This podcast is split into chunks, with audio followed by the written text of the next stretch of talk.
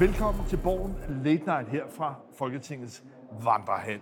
Og Jarl Cordua, du har jo tidligere spået, at det var i den her uge, statsminister Mette Frederiksen ville vælge at udskrive valg. Og det har jo, altså, du kan jo stadig nå at få ret, men øh, jeg synes ikke at jeg har hørt om øh, valgudskrivelsen nu. Ja, det lyder som om, du synes, det har forudsigelsen har efterhånden komikken skær, og det må jeg jo nok indrømme, fordi øh, ugen er, vi har, vi har tirsdag, torsdag har vi jo en, øh, en, øh, en førstbehandling af, finansloven, og man må nok sige, hvis det er sådan, at vi også skal have en, øh, øh en 2030-plan, hvor regeringen kan nå at, at, at komme med alle øh, øh skal man sige, de lækkerier, man kan sige, det er de steder, hvor de gerne vil bruge penge, jamen øh, så er der i morgen, og jeg hører ikke noget på vandrør, når der kommer noget i morgen.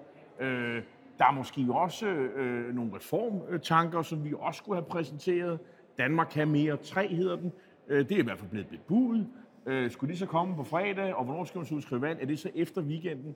Når man så tænker frem og siger, jamen grunden til, at jeg mente, det skulle være nu, det var jo, at øh, vi skulle nå at have den her 20-21 dages valgkamp, sådan så vi kunne nå at have valget overstået, inden at øh, der skal være en åbning tirsdag den 4. oktober.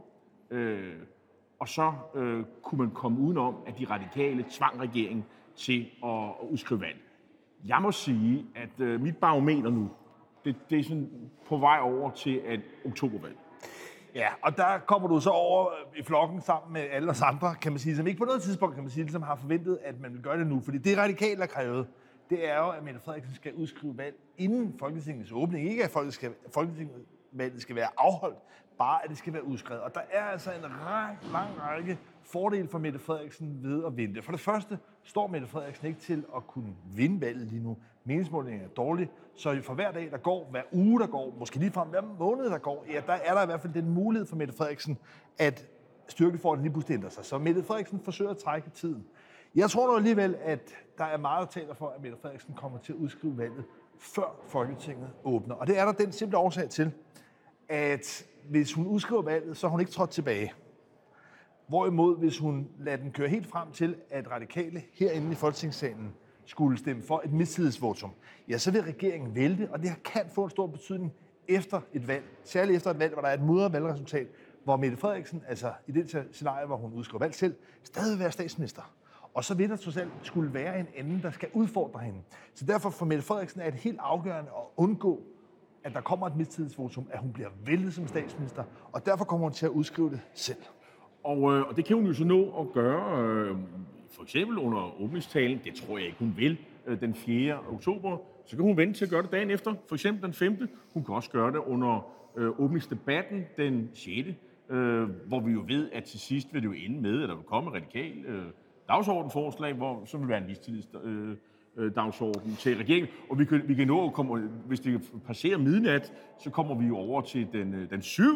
Øh, oktober, før at, at, øh, at der i virkeligheden er udskrevet valg. Lad, lad os nu se, om det går øh, sådan. Øh, man kan også sige, at der er andre argumenter her i weekenden. Der øh, har dronningen øh, jo regentjubilæum, og øh, forestiller man sig, at valget skulle udskrives her torsdag eller fredag, jamen så øh, skulle vi jo have et regentjubilæum, hvor der pludselig er valg, hvor folk farer rundt alle mulige steder. Øh, så det var også et argument for at måske vente til næste uge, eller næste uge igen. Du nævner meningsmålingerne. Jeg er jo ikke helt enig i dem, der siger, at meningsmålingerne er dårlige for regeringen.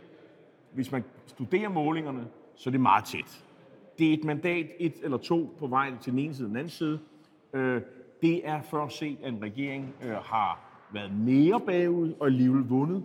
Øh, så, så, så jeg er simpelthen ikke enig i, at, at, at, i den præmis. Det er ikke noget dårligt udgangspunkt for en regering at stå lige øh, ved udgangspunktet af en valgkamp. Og, og, og, men, men det der ligesom også er, i hvert fald når man spørger nogle af dem, der sidder i regeringen og andre omkring øh, statsministeren, fordi hun siger jo ikke noget, Mette Frederiksen. Det er jo sådan noget med, jamen prøv nu at høre her. Søren Pape er lige pludselig trådt frem på scenen som, som statsministerkandidat. Han er nu i gang med at blive testet og trykprøvet og gennemlyst Øh, Ekstrabladet, de har gang i hans mand og sender folk til, hvad vi er, Dominikanske Republik og Karibien og andre steder og se, hvad, der, hvad de kan finde i snavstøjskuren. Øh, og held og lykke med det. Øh, andre øh, er mere interesseret i deres øh, politiske program, deres økonomiske plan, der blev gennemlyst. Det så vi også i, i den øh, duel, eller øh, plus sidevogn, eller triel, eller hvad meget man kalde det, øh, der var her i, i, øh, i søndags. Øh, det håber de jo kan, kan et eller andet. Plus det, at Socialdemokratiet jo på et tidspunkt skal komme med deres politik, og det vil også kunne arbejde for dem. Det er ligesom det, der er tankegangen. Så hvorfor er verden udskrive et, et valg nu, sådan i mere eller mindre panik, hvor, hvor tingene ikke ligesom står i, i deres øh, går deres vej. Men, ah, men, ja, ja, ja, der er altså ikke mange socialdemokrater, jeg i hvert fald taler med, som altså, har, har ro i maven. Der er en stor ængstelighed i forhold til det, jeg kan gå galt. Og det skyldes jo i høj grad, at man indtil for ganske få måneder siden havde en, en sejrssikkerhed, man havde en sejrstro, som lige pludselig er smuldret. Og derfor er der altså meget taktik i det. Jeg er enig i, at man vurderer, også fra regeringens side, at udgangspunktet absolut ikke er håbløst. Man har en mulighed for at indhente det i en valgkamp, særligt hvis man først formår nu her, formentlig næste uge, med en 2030-plan, ugen efter med en Danmark kan mere 3 reformplan, som i høj grad kommer til at handle om øh, sundhed, måske også om psykiatri, så har man på en eller anden måde altså, øh, en platform at stå på. Og så er det, taktikken kommer ind. Og jeg tror, at øh, i hvert fald den tænkning, der er lige nu, beslutningen er ikke truffet endnu, men den tænkning, der er lige nu, ja, der vil man gerne have udskrevet valget i virkeligheden, måske i slutningen af september, så man får en timing, hvor man altså får valget i gang i begyndelsen af oktober, så midt i oktober, ja, der har vi skolernes efterårsferie. Og det er jo normalt noget, man vil sige, jamen det forstyrrer en valgkamp, men det er lige præcis den forstyrrelse, som Socialdemokratiet håber på. For der er satsningen, at man i de første to uger af valgkampen måske kan have en debat, hvor de borgerlige kan rase ud med deres kritik om Mink og om Mette Frederiksens personlighed. Så kommer efterårsferien, folk tjekker lidt ud, tager væk, slukker for øh, valgdækningen, og så er den dagsorden, håber Socialdemokratiet på en eller anden måde, altså rase ud, og så kommer man tilbage til slutspurten i de sidste uger af oktober, måske helt frem til omkring 1. november, hvor man så får en, en ny valgkamp, hvor det kan handle om de udspil, regeringen er kommet med. Det er i hvert fald den sådan, taktiske tænkning, der præger dele af regeringen lige nu. Og, og det køber jeg sådan set. Altså det her med, at, at valget falder midt i efterårsferien, folk er bortrejst og sådan noget, det er nok ikke det klogeste. Så, så, så, så, så valget, der skal tages hensyn til det. Hvorimod, at det, der er altså synes, god mening i, at, at, at valget ligger øh, i ugen efter efterårsferien. Øh, så kan man tage væk øh, til, hvad ved jeg, sol og sommer, eller skiferie, det er lidt, nok lidt for tidligt. øh, men hvad vil jeg til, vandre i fjellene, eller tage til Sverige, eller hvor man nu kan tage og så glemme alt om valget i en, uge, i en uge tid og komme tilbage igen. Det, det, det, det, det køber jeg sådan set. Øh, det, der jo ligesom også er øh, håbet hos Socialdemokraterne, det er jo, at det vi også kan se, øh, den her rivalisering mellem øh, Venstre og Konservative, som vi også talte om i, i sidste uge, at den også får lov til at udvikle sig. Nu var der jo den her duel med sidevogn, som jeg, og jo, du, så kan du sige, hvem der skulle være sidevognen. Det, det vi så i DR1 kl. 21 søndags, øh, at den her rivalisering mellem Ellemann og Pape, den sådan bryde ud i lys lue, øh, lys lue, og at det kunne øh, ligesom, øh, stjæle opmærksomheden og, og skabe splid osv. Synes du, det lykkedes, eller havde Socialdemokraterne det håb, de havde? Synes du, det, de havde noget at, at håbe på, eller Øh, blev, det, blev det opfyldt nej. i, i, i søndags? Nej, klart nej.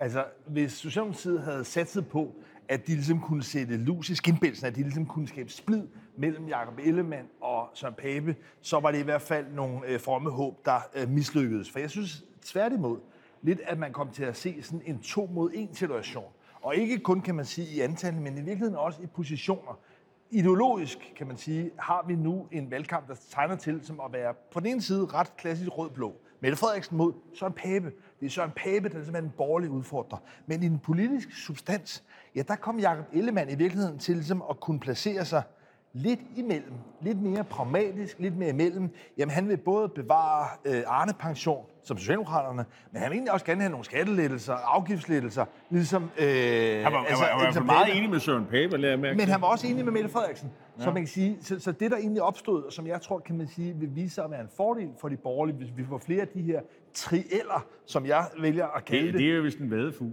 Nej, ja, men det er nu fordi, man kalder det, det i Tyskland, hvor man har tradition for det, og have tre kandidater, der hedder det en triel. Så, ah. så, så jeg går med det ord, men, men, men det, jeg synes, der var kendetegn ved den her triel, tv-triel, det var, at man altså havde en, en klar rød Mette Frederiksen, mm-hmm. en kongeblå i Søren øh, Pape, og så ret overraskende i virkeligheden i forhold til den historiske position, Venstre har haft, så med Venstre og Jacob Ellemann i sådan en midterposition. Og pointen er bare her, at det gør jo, at øh, de borgerlige får en lidt bredere palette. Det er mere bredspektret i forhold til deres appel. Så jeg synes, det her set op, i hvert fald så længe Jacob Ellemann og Søren Pape ikke ryger totteren på hinanden og, og rivaliserer, ja, så synes jeg, at det her format ser ud til at være en fordel for de borgerlige partier. Men blegner han ikke lidt øh, element der i, øh, i, altså du har den kongeblå, og så har du den jeg vil ikke, jeg vil ikke kalde hende dybblå, eller dybrød, øh, men hun er i hvert fald rød. Lyslilla, øh, lyserød. Det er i hvert fald en rød farve, det, så langt vil man nok øh, gå. Men, men, men øh, er, det, er det ikke en farlig position, han har, Ellemann, det og bliver lidt glemt? Han kunne godt ligne en sidevogn. Jamen det er jo fuldstændig ligegyldigt for både Søren Pape og Jacob Ellemann grundlæggende, hvem er dem, der ender med at kunne blive statsminister. Fordi man skal huske, at for et halvt år siden, ja, der var der ingen af dem, ingen af dem, der så meget som troede på, håbede på næsten, at de kunne blive statsminister. Der var det mere netop den her rivalisering, der handlede det bare om, kan man sige, at få stemmer til partiet. Nu er man i den ret omtumlede situation, at det faktisk ser ud til med stor sandsynlighed at kunne blive en borgerlig statsminister. Og i den situation, ja, der synes jeg, det virker troværdigt, når Jacob Ellemann faktisk siger ind i kameraet, jamen han er villig til at være minister i Søren Papes regering. Men Søren Pape siger ikke helt det samme, men, men, men han mener nok også. Så vi er altså ikke ude i en situation, hvor det afgørende er, om Jacob Ellemann som kan blive statsminister. Jeg vil ved at sige, who cares? Det afgørende, kan man sige, for de borgerlige Ej, er jo på det, det tror jeg nok, Venstrefolk går lidt op. Jo, han gør det da selv, men man kan sige, altså for, for, for vælgerne betyder det nok ikke så forfærdeligt meget, om det er den ene eller den anden, der bliver statsminister. Det afgørende er, kan man sige, at udfordre Mette Frederiksen. Og der synes jeg, i det spil, ja, der synes jeg, at de borgerlige kommer til at stå stærkere. Man skal også huske, at de borgerlige har altså en meget bred vifte af andre partier uden for det her spektrum, som også appellerer til andre vælgergrupper. Der er ligesom virkelig, virkelig mange forskellige blå nuancer Så du er helt klar på det der, jo flere nuancer, jo flere valgmuligheder på paletten, øh, jo, jo, jo, jo større koalition kan man bygge, ja. og dermed øh, større chance for at vinde valget. Og det, det, det, det køber jeg, så, i hvert fald så længe alle kommer ind i, i mål. Øh, ja. Falder man over under spærregrænsen, og det gør Lars Lykkes parti i hvert fald nogle gange, ikke alle målinger, det er sådan, det, den seneste, der falder de mm. udenfor, øh, men det er måske 14.000 vælgere, man skal have ind over stregen, så er man, så er man sådan set øh, kingmaker, eller tunge på vægtskålen, som det hedder på dansk, igen. Og, og det synes jeg, der er meget stor sandsynlighed for, at de er. Når jeg så den debat, øh, og, og, og det kommer ikke til at betyde noget som helst, øh, sådan en, en enkelt debat, den flytter ikke noget, men den siger lidt om formen nu her. Jeg synes, det var en statsminister, som var lidt ude af form med at, at tage de der dueller og være frisk og, og så videre. Jeg synes, hun var påfaldende defensiv.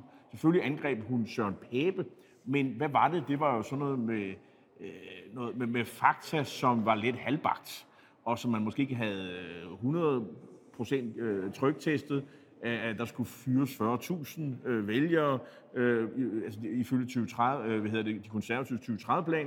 Øh, og så er der efterfølgende været et, et debat om det.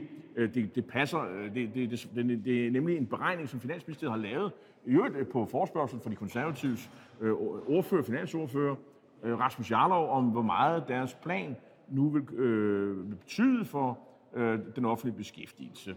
Og, øh, og der tror jeg, tallet var 41.000. Men øh, det er vist, når der er nulvækst, og, og det de jo egentlig har tænkt sig, det er at øge øh, væksten en lille smule.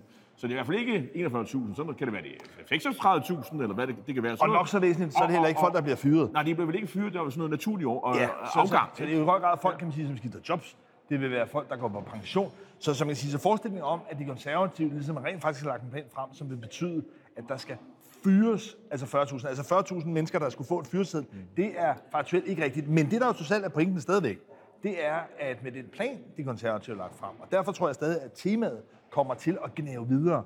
Med den plan, de konservative har lagt frem til, ja, der er der jo lagt op til en markant lavere vækst, og en situation, hvor der kommer flere unge og ældre, hvor udgifterne på en måde automatisk stiger, ja, der kommer der til at skulle ske nogle ret store omprioriteringer. Og der er Mette Frederiksens påstand så, ja, at det vil føre til, at folk vil opleve velfærdsforringelser. Og den dagsorden, ja, det er jo altså en meget klassisk øh, platform for Socialdemokratiet, og der har Søren Pape jo, som vi også har været rundt om, han har jo på en eller anden måde foræret Mette Frederiksen nogle argumenter, som måske ikke blev leveret, synes jeg egentlig, så robust, som man kan forvente af en statsminister, netop fordi, at det ligesom faktuelt var lidt flosset i kanten, men ikke desto mindre det følelsesmæssige argument.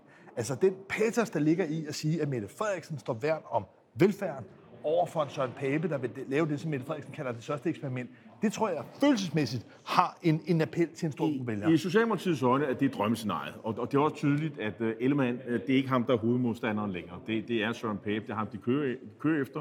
Og så er der også et fokus på Inger Støjberg og de cirka 40-50.000 vælgere, cirkus, der er stukket af fra Socialdemokratiet til, øh, til Danmarksdemokraterne, som ligger på et niveau, sådan 9-10 procent, øh, og det, det er jo temmelig mange. Øhm, og, og, så der skal man også have et, øh, et fokus.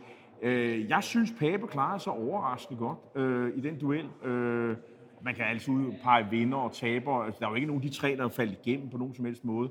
Jeg synes dog, at statsministeren var lidt under øh, vandet. Det, det virkede også, som om hun var lidt irriteret i over at stå der og, og, og, i, øh, og, og ligesom det var ligesom noget, der skulle overstås. Det var ikke noget, hun nød på samme måde. Det, jeg synes ikke, der var det overskud, man har set tidligere øh, i, i de her situationer. Tværtimod, så, øh, så virker hun lidt, lidt, lidt uoplagt. Øh, og, og der er noget at arbejde med der. Jamen, jeg, jeg, jeg tror ikke, at øh, sådan den sådan, øh, personlige psykologi og temperament og dagsform osv. betyder så meget. Noget, der virkelig, virkelig slår hårdt igennem på den måde, folk stemmer på, det er, hvad det er for nogle temaer, der dominerer i valgkampen. Enig. Og der er det, at man har meget klar erfaring for i historikken, at der er nogle partier, som om så må sige, ejer nogle dagsordner mere end, end andre. Man kan enkelt sige, at eksempelvis øh, Dansk Folkeparti har i mange år ejet en stram øh, udlændingepolitik, hvorimod at eksempelvis Socialdemokratiet har ejet en stærk sundhedspolitik.